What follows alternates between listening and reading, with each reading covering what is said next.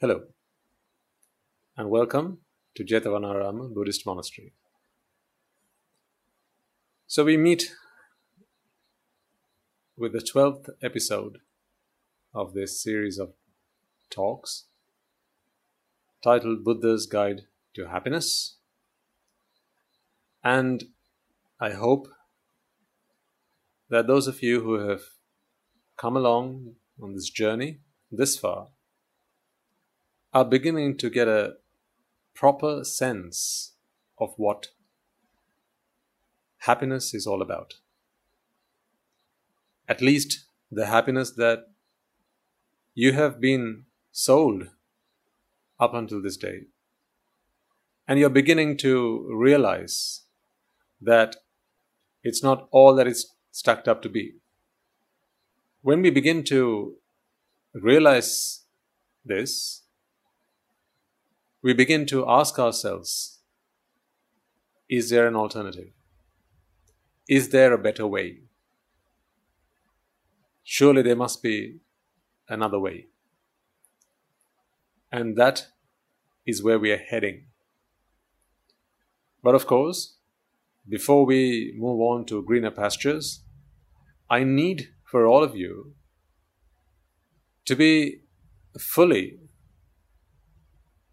aware, cognizant, and I need for all of you to have fully comprehended the inherent flaw with the kind of happiness we have all our lives thus far sought and are today seeking as yet. Because it is once we understand this, we look for an alternative. We look for another way. Over the past weeks, and I think what is now over two months, we have been on a journey of discovery, questioning some of the most fundamental ideas and concepts and principles that we have learned to accept at face value without any question up until now. And through our questioning, on our journey of discovery, we have given ourselves food for thought to begin to reconsider life as it seems. One thing one of my teachers taught me, and it has served me very well throughout my life, and that is to always remain a student of life. Because it is understanding life, what life is all about. Isn't that true? If someone were to ask you, What is life? Would it not be true if your answer were to be, Life is the understanding of life itself? The journey to understand it, the effort, the activity, the enterprise, the endeavors that we make to understand life itself. And that is what we are attempting to do and achieve through these talks. And along the way, make sense of life in a way that it is worth living. So, on that journey, let us take another step forward today. Before we do so, let us take a moment to pay veneration to the Perfect One, the Magnificent One, the Unparalleled One, the Omniscient One, He who is our teacher, He who traveled this journey all by himself once, long time ago, without any guidance, without any teacher, without any instruction. On his own, he uncovered the truth that we speak so freely and so openly today. And that is none other than the Lord Buddha. Namo tassa bhagavato arahato samma sambuddhassa. Namo tassa bhagavato arahato samma sambuddhassa. නමෝ තස්ස භගවතු අරහතෝ සම්මා සම්බුද්දස්ස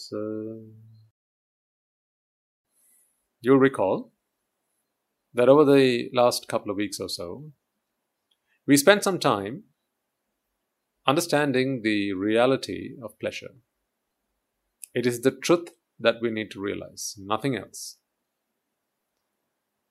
You see, after all, that is what Buddhist philosophy is for. It is to realize the truth. So much so that at some point it will dawn on you that there's really nothing else we need to do. Buddhist philosophy, the Buddha's teaching, the Buddha's instruction, his guidance is all about realizing the truth. You don't really need to do anything else. You just need to realize the truth. And to realize the truth requires nothing other than, of course, some merit, because it is what enables you to open your eyes, metaphorically, and see things as they are, and guidance and some instruction as to how to see things as they really are. So, a bit of merit and some instruction. Once you realize the truth, then from there on, it is a case of living that truth and making it true for yourselves. So that will require some time and continued practice. What is this practice? The practice is simply to see things as they are. All will come clear as we make further steps forward on this journey. So you needn't worry if some of this might sound a little bit abstract just now. That's all right. So we started to discuss the concept of pleasure and also the idea that pleasure is the result of a process, and that process is that of relief from vexation. I think by now you know what it means to be vexed. It is something that we all have experienced in our lives. We can feel it, we can experience it. It is this feeling of unsatisfactoriness, the feeling that something's not quite right. It's the driving force, if you like, that pushes human beings and other sentient beings towards action, particularly in the pursuit of happiness. We discussed a number of examples. You may remember them in our previous talks, a multitude of examples, and all this for one purpose that is to understand that happiness, that which we seek throughout our lives, and that is the primary objective of life itself to achieve happiness and to remain happy.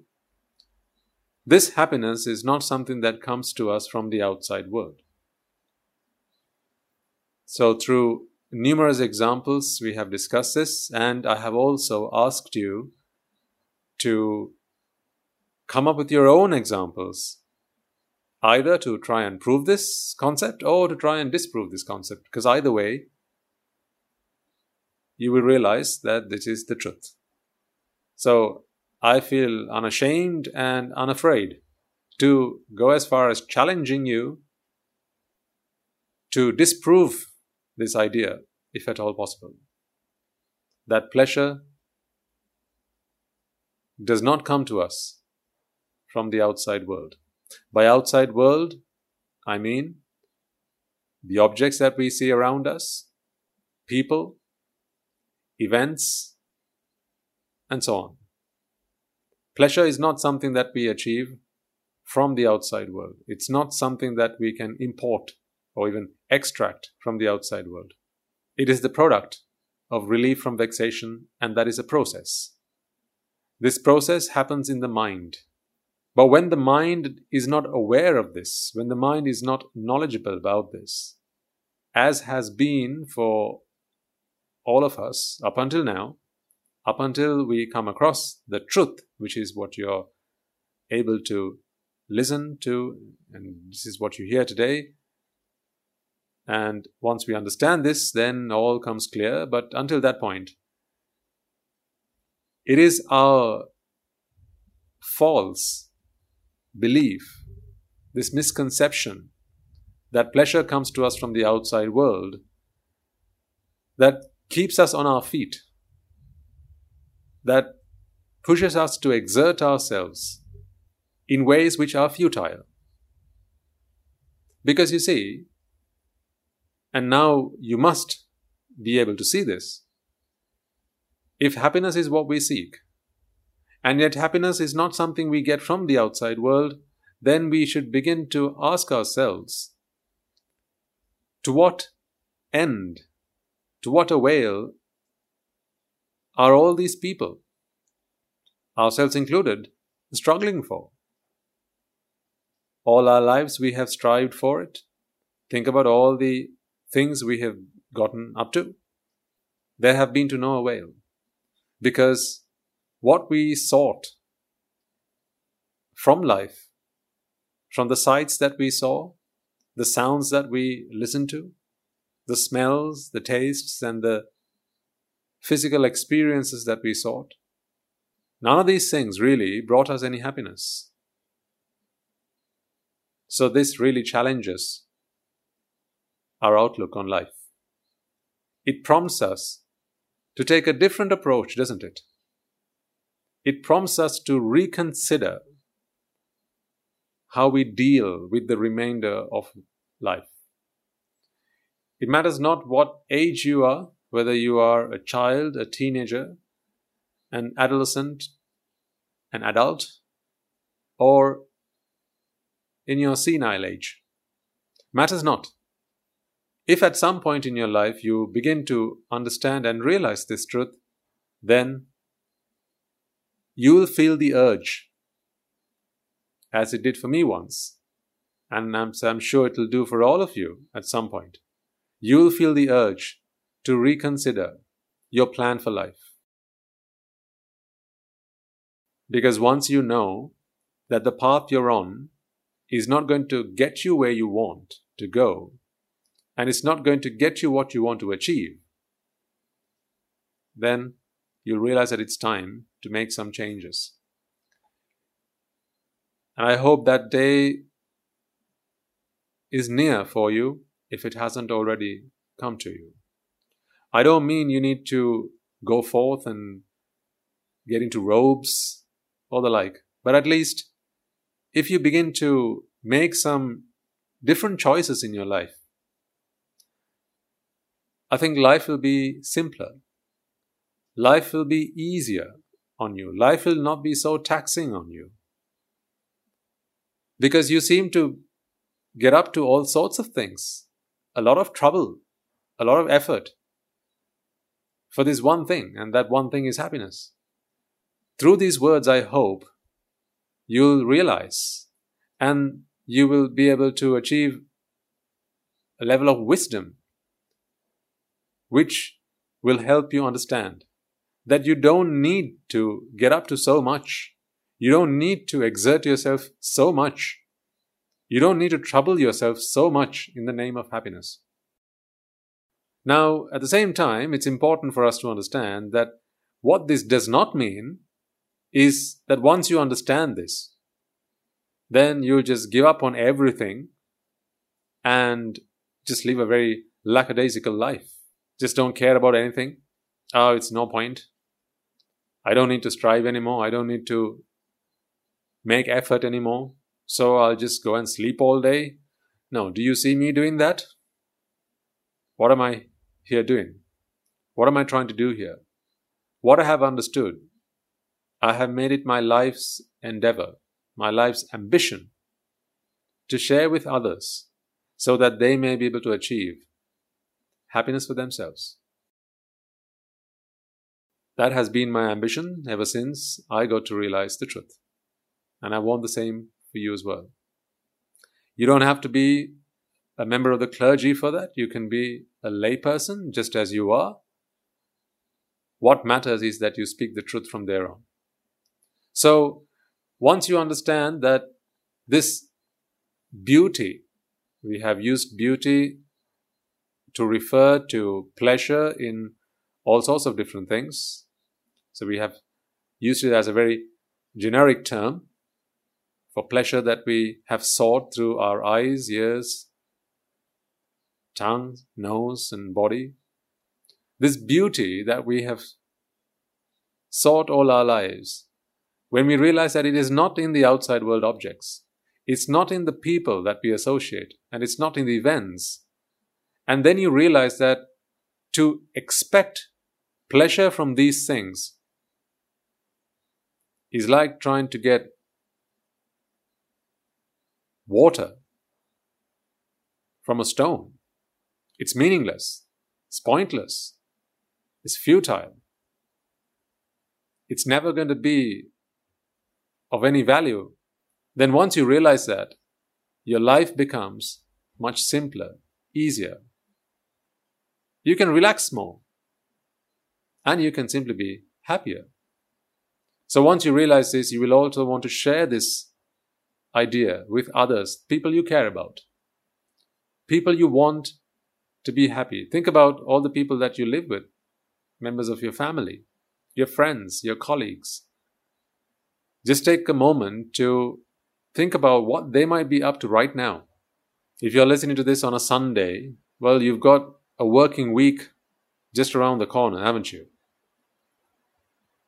So come Monday, people all around the world will be working their socks off. We'll start a long week of toiling to achieve something. And that something is happiness. But they're going to be doing all the wrong things for that purpose. Would it not be better if they knew what they had to do? Would it not be better if they did something that was actually constructive? Productive, useful. Would it not be good if you could live the rest of your life in a productive manner? Spend the remainder of your time alive on this earth in a way that actually helps you achieve something useful.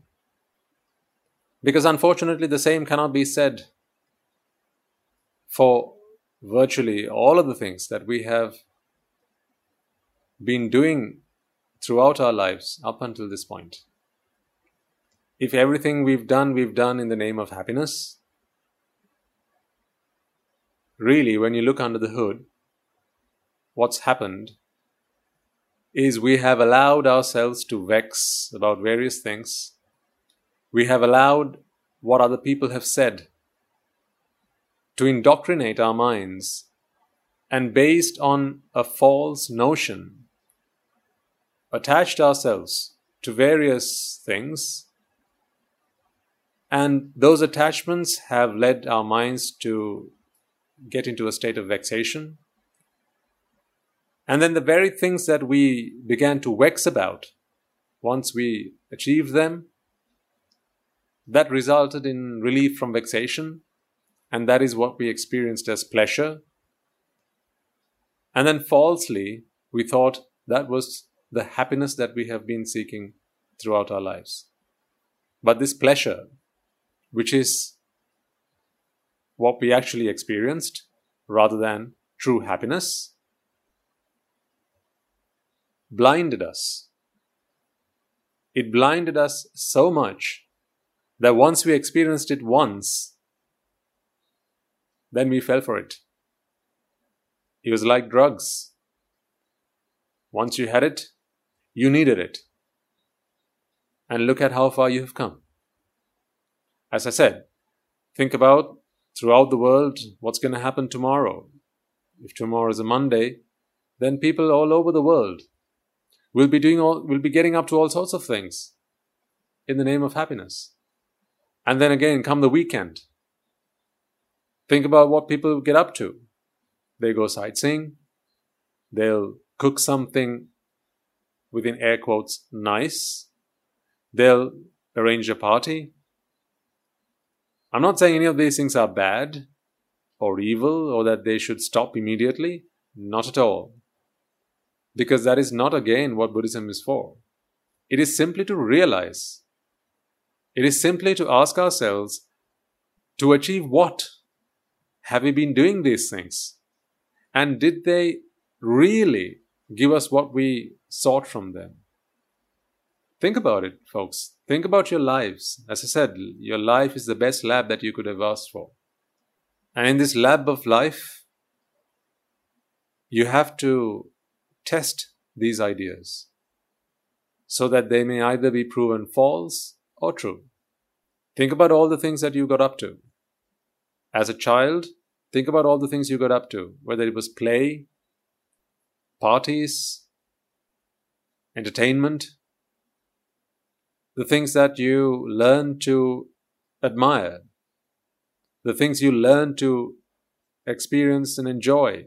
Music, games, video games, mm, films, going out with friends, and having a nice time.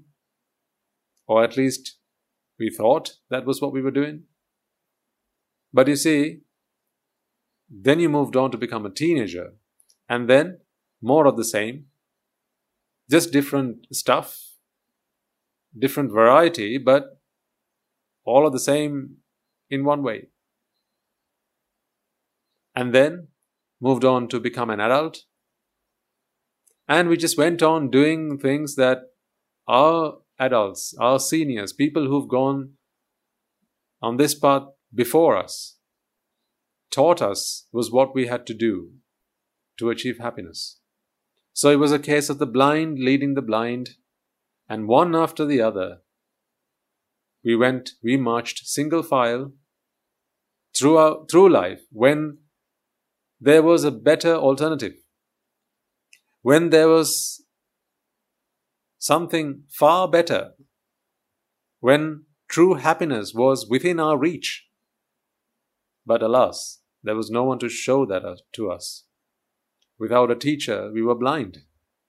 Without someone who had seen the truth and someone to show us the truth, we were blind. So we marched one after the other and we continued up until, up until where we are today. But what matters is not how you have lived life thus far. What matters is how you move from this point forwards. Because no matter where you are, once you decide to set the sail, from here on, you can get to a better, a different destination than the one you headed all this time. So, this is about getting your bearings right. This is about recalibrating your life. As simple these, as these talks might be, the intended effect is a large one. It's a huge one. I intend for you to be able to live fuller lives, better lives, happier lives, more fulfilling lives, more satisfying lives, more useful and more productive lives. Because what a pity it would be to have gone through life with all its ups and downs, with all its challenges, with all its adversities, if at the end of it, when all is said and done, we have achieved nothing? And why do I say nothing? Because I know when I say these words out loud, this may not sit comfortably with some of you, perhaps even most of you. Because if there's one thing that we don't like, if there's one thing that we find most unsettling, that is the feeling that what we have done with good intention, what we have done with conviction up until now has been a waste of time. But unfortunately, as I realized it myself at one point, this is a realization that you will all have to come to at some point.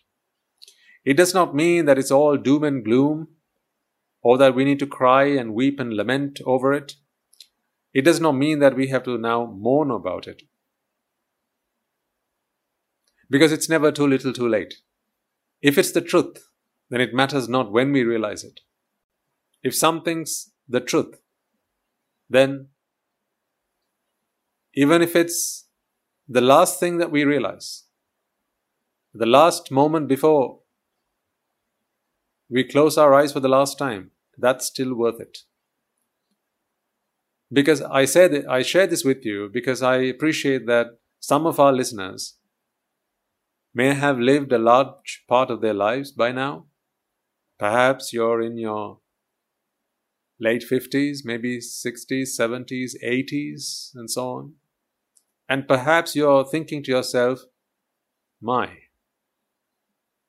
what did I sign up for? Maybe I shouldn't have heard this.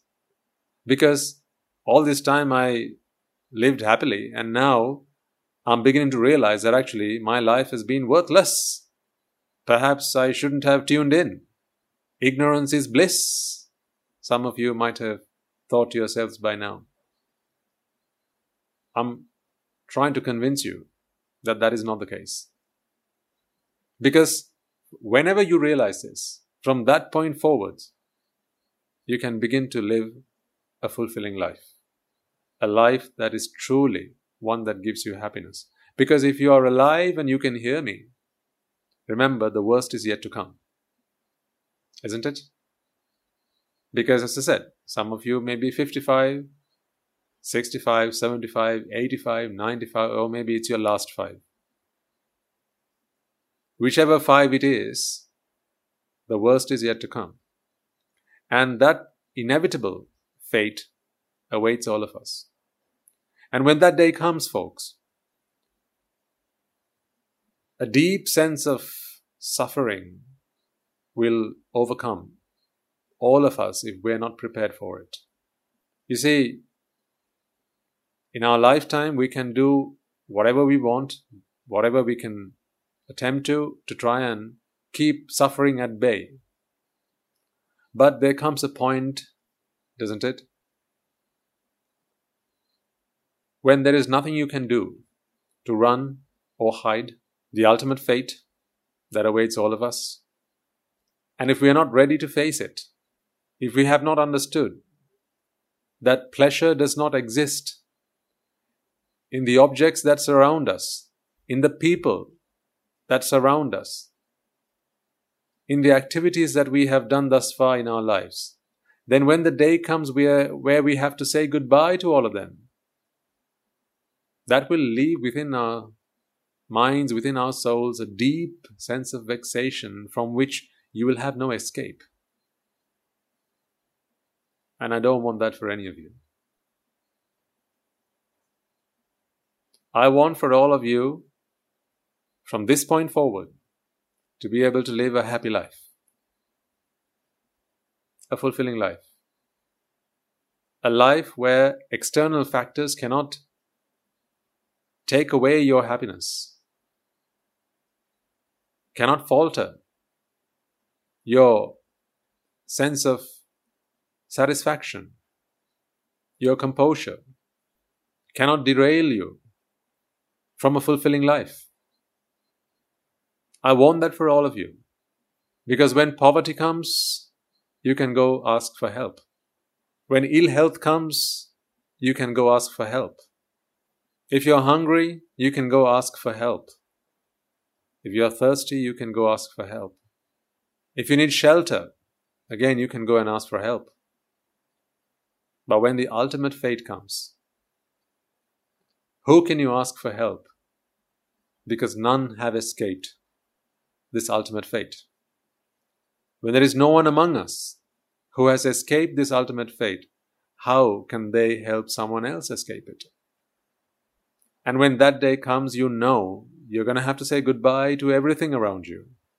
That is why people fear it so much. What if you could face it fearlessly? Is it not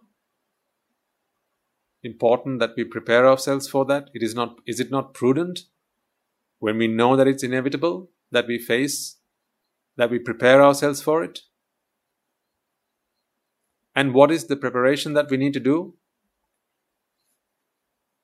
You know you can't run. You know you can't hide.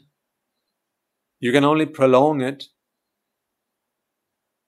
You can keep pushing it back, but there is no escape from it. Modern science and medicine will help you push it back. There's only so long you can do it, but at some point you're going to have to face it, you're going to have to embrace it, whether you like it or not. I want you to be able to face it fearlessly. I want you to be able to face it without as much as a tear. And the only way to achieve that, the only way to achieve that is to realize that pleasure does not exist in the things that you're about to leave behind. Think about it. Why is death considered to be something that people fear so much? Why is it that people don't like talking about it? Why is it that it's a very sour topic? Why is it not a good topic for the dinner table? People celebrate life, people celebrate birth, but they don't even want to talk about death. When you know so well that birth is simply the beginning of the path that leads one to the inevitable death. So we throw a party, we invite friends round, we gather our families to celebrate birth, the birth of a new one. But we just don't like to talk about what's in store for them a few score years down the line. This day may be near for some of you, may be nearer for others. That's the only difference between us. The only reason that people don't like talking about it is because it stirs a feeling of fear and vexation. Just think about it for a moment. Can you imagine leaving behind all the things that you have so learned to love, all the people who've always been around you? Can you imagine the day that you're going to take your dog out for a walk for the last time? Or that you're going to play with your cat for the last time? Or that you're going to hold your child's hand for the last time? Or that you're going to give your spouse a hug for the last time? Or maybe go out to a restaurant, have a meal together, sing a song or have a dance for the last time? Do you even want to imagine that? Why is it when someone talks about it, people find it a very distasteful topic? It's because people still believe that it's all those things that have brought them pleasure. So the inevitable is about to come. It's only a matter of time. It's only a when, not an if. People prepare themselves so much for things which have less than a hundred percent probability of happening. So people take out insurance. Sometimes, really most times, they never use their insurance plan. But people don't prepare themselves for the inevitable. There's a chance that it might rain and you take an umbrella with you. But how many times have you taken an umbrella but it didn't rain? Even when there's a probability, just the slightest probability that something might happen, you take precaution, precautionary measures. You take a bottle with you, a bottle of water, because you feel you might need it. But there may have been plenty of occasions where you go prepared, but you never needed it. But you don't want to take your chances, right?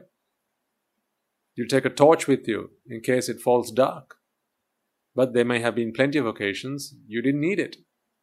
You take a phone with you in case you want to contact someone in case of an emergency. I think about all the times you've prepared yourselves for things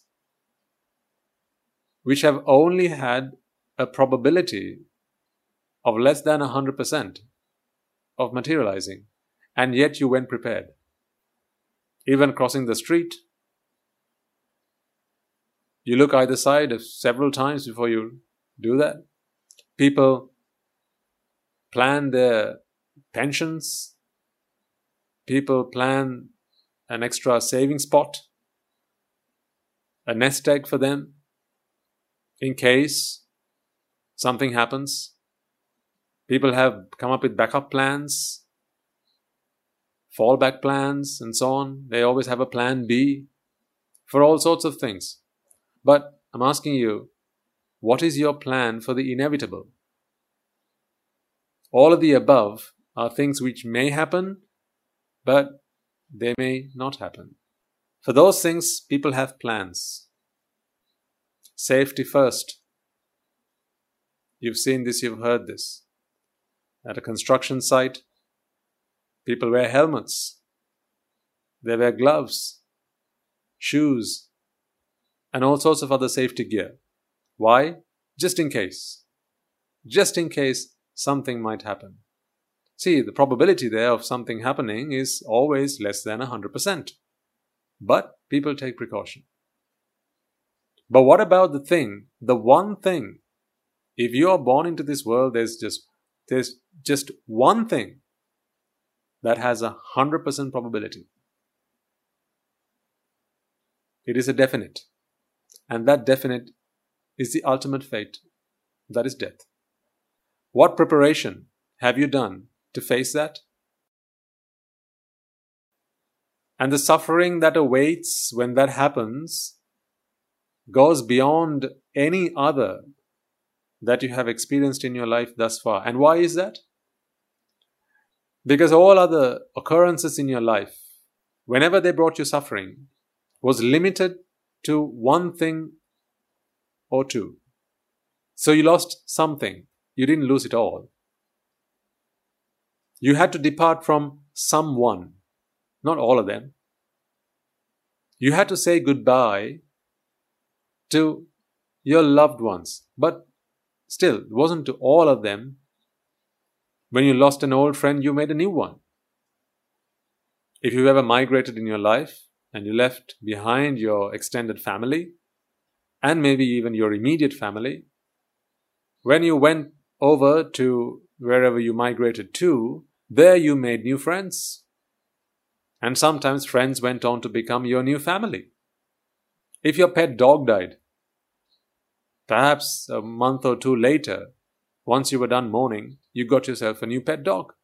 Life moves on. The things you've lost thus far, you have very easily replaced, at least most of it. And usually there was always something to cover up, something to restore your peace of mind when you lost it. But you see, there is a day that comes in all our lives when you have to say goodbye to not just one thing or a couple of things or a bunch of things, not just to one person or a few people or just to your family or your friends.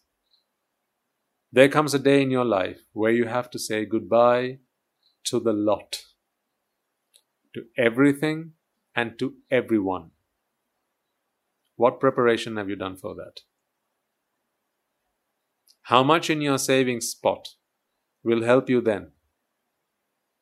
How many houses to your name?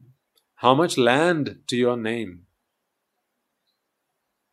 How many cars or even yachts to your name will save you on that day? How many friends can save you?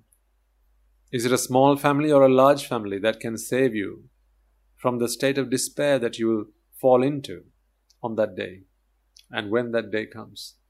Because it's not an if that day comes, you know that, right? It's a when that day comes.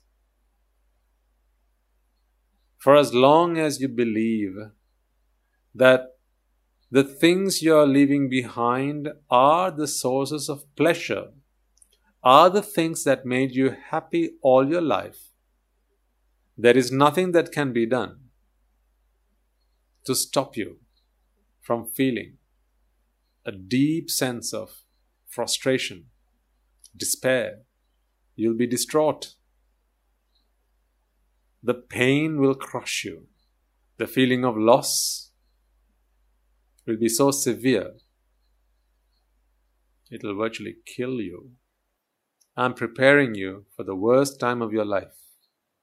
See, some of you have chosen to listen to this talk today, to watch it on YouTube, to listen to it on a podcast, wherever. But there may be others today who have chosen to spend their time not listening to this talk, but rather go and be with their friends. Maybe go for a walk. Maybe go to the beach. Maybe go to a restaurant. Have a stroll on the streets.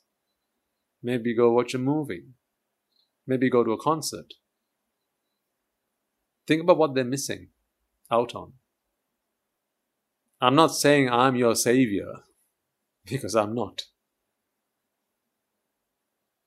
The principles that I share with you, the ideas that I share with you, this is your savior. The Dhamma is your savior. Because it is in understanding these ideas that you will be able to protect yourselves, save yourselves when the ultimate fate comes your way. So, therefore, if you love your family, well, of course, you love your family. As you love your family, as you care about your friends, and because you care about your colleagues, tell me, would you not want to help them prepare themselves for the day when the lights go out for good? Do you not want to help your mother, your father, if they're still among the living? Do you not want to help your spouse, your husband, or your wife? What about your children? I feel any good parent should prepare, I believe any good parent should prepare their children to be able to say goodbye to their parents. Because it's not a case of if, it's a case of when. A mother and a father, a loving mother and father, should discuss this with their children. Ask their children, Son, are you prepared for the day when you have to say goodbye to me? I'm saying these are not conversations that should be avoided at all cost. These are conversations that should be had at any cost. Because whether you like it or not, they're going to have to face these situations. You can choose to ignore it, but you can't run away from it. My parents didn't know how to prepare me for that day. I remember to this day the way I convinced my beloved mother to let me go forth. Because I asked her this one question. I asked her, Dear mother, you love me so much, don't you?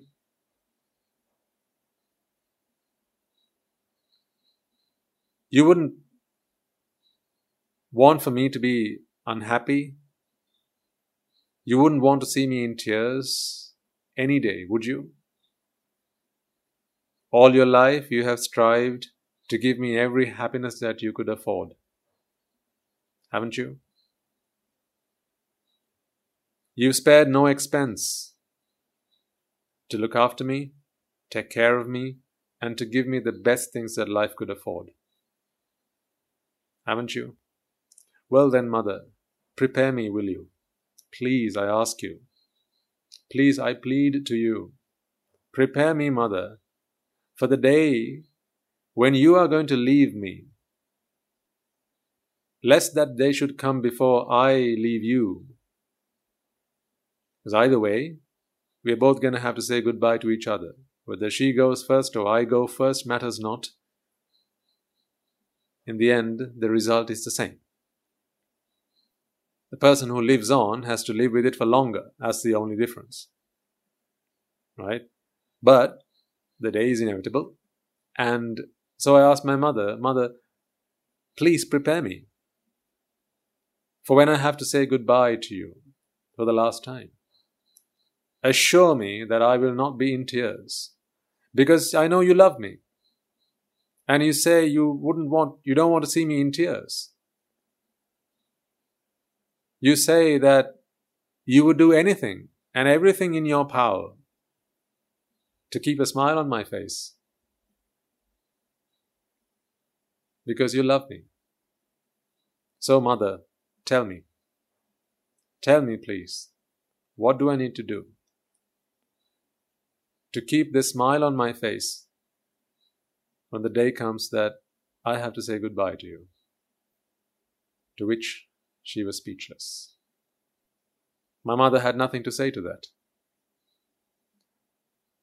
Because it dawned upon her that not all the riches in the world, not every penny in her bank account, not all the wealth and money and everything else that she could adorn me with, not all the property in the world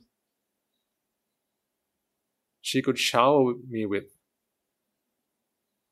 not all the love that she could throw at me could stop me from breaking down when the inevitable comes.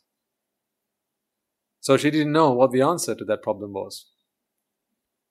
She didn't know how she could protect me from that. So I went and asked my father, Dear father, I have just realized that one day you and I have to part. And when that day comes, I don't believe that all the things that you have earned and provided me with I don't believe that all the education that you have given me, you have afforded me.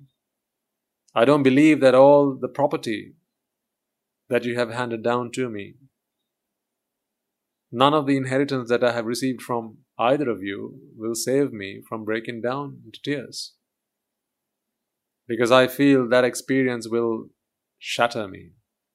So, my dear Father, please save me, help me. What is it that I must do? What is it that a loving son must do to prepare himself for the inevitable, for when he has to say goodbye to his loving parents? My father was speechless. He had no answer. And that's when I said to them, Dear mother, dear father, if you don't have an answer to that problem, then I must go find one. Because I know, as you love me so much, you would hate for me to be in tears when that day comes. And the other way around as well. I know. The two of you will have to bid farewell to each other. If it must be that I must say goodbye to you before you do to me, then this day will dawn upon you. So I want to help you as much as I want to help myself. Prepare for that day.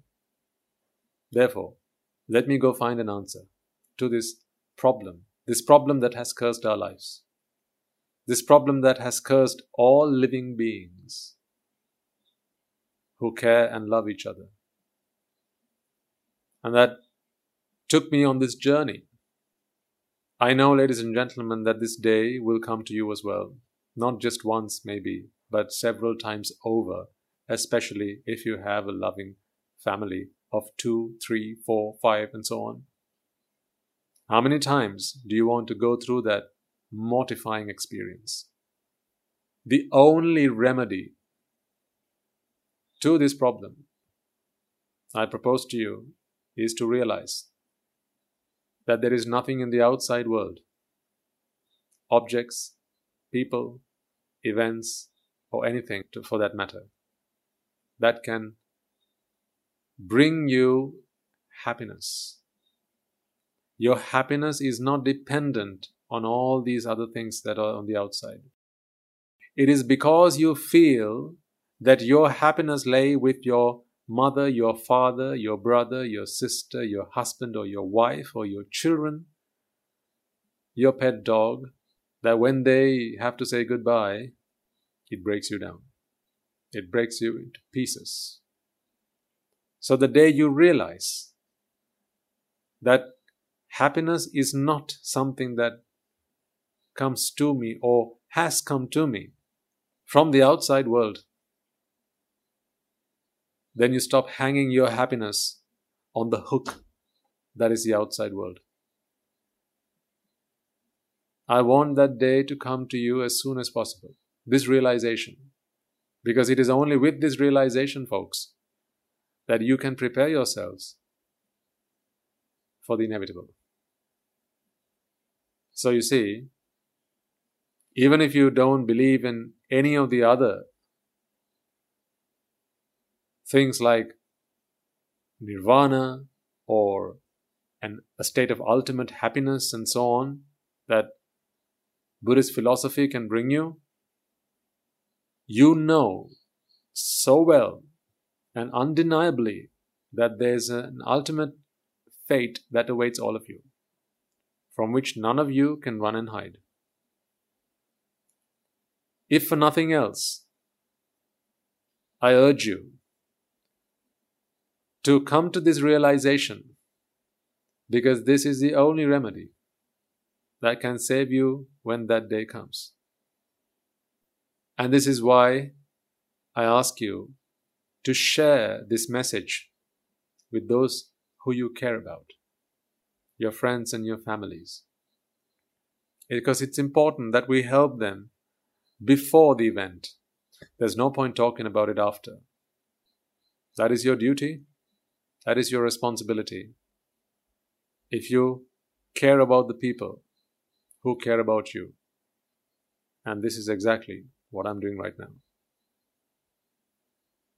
I'm sharing this message with you so I can help you while I still can. As we move forward in our talks, I want you to have this motive in the back of your minds. If not, if nothing else, that is why the study of Buddhist philosophy is not simply something that is a nice to do, or a fun to do, or an academic activity. Because we do this knowing that there is an ultimate event for which we must all prepare.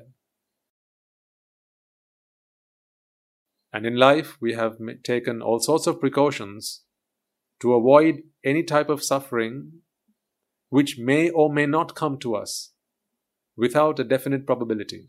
But there is little that we do to prepare ourselves for an event that comes with absolute certainty. So let's start preparing for that. I promise you, I will help you if you're prepared to take my help. I'm not your savior. It is the message that I share with you. If you understand it, if you grasp it, if you embrace it, if you practice it, and if you live it, that is going to be your savior. At the end of the day, you are your own savior. I will leave you with that for this week. I want you to think about this.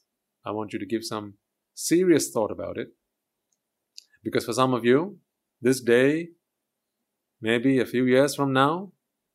For others, it may be a few months, a few weeks, a few days. It may be tomorrow. I'm not trying to induce unnecessary fear in anyone's mind, but tell me I'm wrong if you can. We are living in the midst of a pandemic. Who would have thought so many people would die unexpectedly? This is just one among so many different things that come in various guises. to take away something so precious to all of us. So I'll help you with that if you're prepared to take my help. Before we conclude, let us take a moment to transfer the merits, to say thank you to all those who helped us bring this message all these years, from two and a half thousand years ago to this day, so that it is so prevalent among us and has made means available to share it with all of us. Let us take a moment to transfer the merits and conclude today's talk. Let us take a moment then to transfer the merits we have all acquired by making offerings to the infinite virtues of the Noble Triple Gem, chanting Pirit, listening to the Dhamma, and engaging in various meritorious deeds.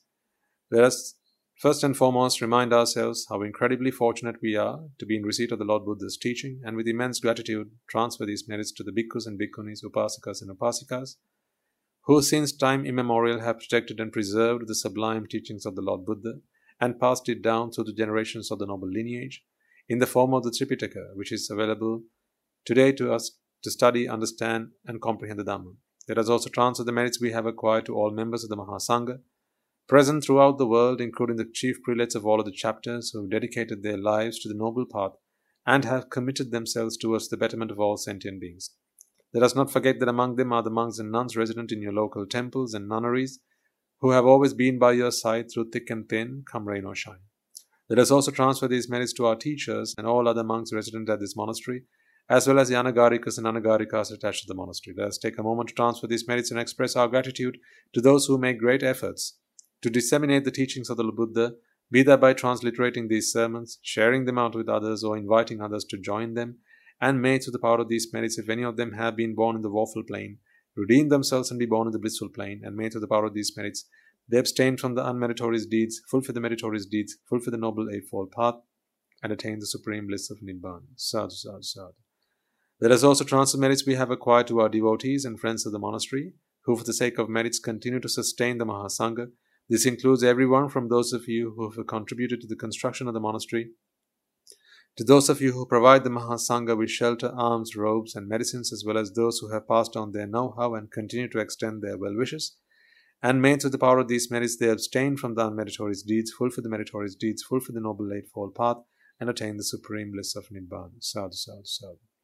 Let us also take a moment to transfer merits to our mothers, fathers, husbands and wives, brothers and sisters, sons and daughters, grandparents, uncles, aunts, cousins, nephews, and nieces, our elders, friends, and acquaintances, employees and employees, and to all those who helped us, supported us, assisted us in every way and shape or form they could. By the power of these merits, may they be healed of any physical and mental ailments and overcome any obstacles to their spiritual progress. May they abstain from the unmeritorious deeds, fulfill the meritorious deeds, fulfill the noble eightfold path, and attain the supreme bliss of Nibbana. Sadhu, sadhu, sadhu. Let us also take a moment to transfer merits to the Devas and Brahmas, spirits and demons, and primarily the Sakadeva, as well as all the numerous gods and deities who are committed to protect and fulfill the Sambuddhasasana. Let us also transfer merits to our guardian deities who keep a watchful eye over us and keep us out of harm's way. And may, through the power of these merits, they prosper in divine power and wisdom. May they abstain from the unmeritorious deeds, fulfill the meritorious deeds, fulfill the noble eightfold path, and attain the supreme bliss of Nibbana. Sadhu, sadhu, sadhu. Let us also transfer merits to the our ancestors who have predeceased us, to all who have been our friends and families and acquaintances in this infinitely long journey in samsara, and those who have helped us and supported us and assisted us in every way they could. Let us also transfer merits to the members of the armed forces as well as the police force who have sacrificed their lives and continue to protect the peace and harmony of our nation. And may all who have lost their lives in the war, be their friend or foe, rejoice in the merits that we have acquired today. Let us also transfer merits to all those who have lost their lives in natural calamities, such as the tsunamis and earthquakes, landslides and pandemics, including the most recent and prevailing one, reminding ourselves that among them will be those who have been friends and family to us in this long journey in samsara. Let us take a moment to transfer these merits to them, and may to the power of these merits, if any of them have been born in the woeful planes, redeem themselves and be born in the blissful plane. May they abstain from the unmeritorious deeds, fulfill the meritorious deeds, fulfill the noble eightfold path, and attain the supreme bliss of Nibbana. Sadhu, sadhu, sadhu. Finally, let us resolve that may, to the power and blessings of all the merits we have acquired throughout the day, we be able to witness the advent of many hundreds of thousands of arahants on this blessed land. And finally, may, through the power of all the merits we have acquired today, you and I, and everyone who has helped make this program a success, become one of those arahatan vahanses or arahat mehenin vahanse in this life itself and in the era of the Gautama Buddha itself. And on that note, we will conclude today's talk. And the blessings of the Noble Triple Gem be with you all.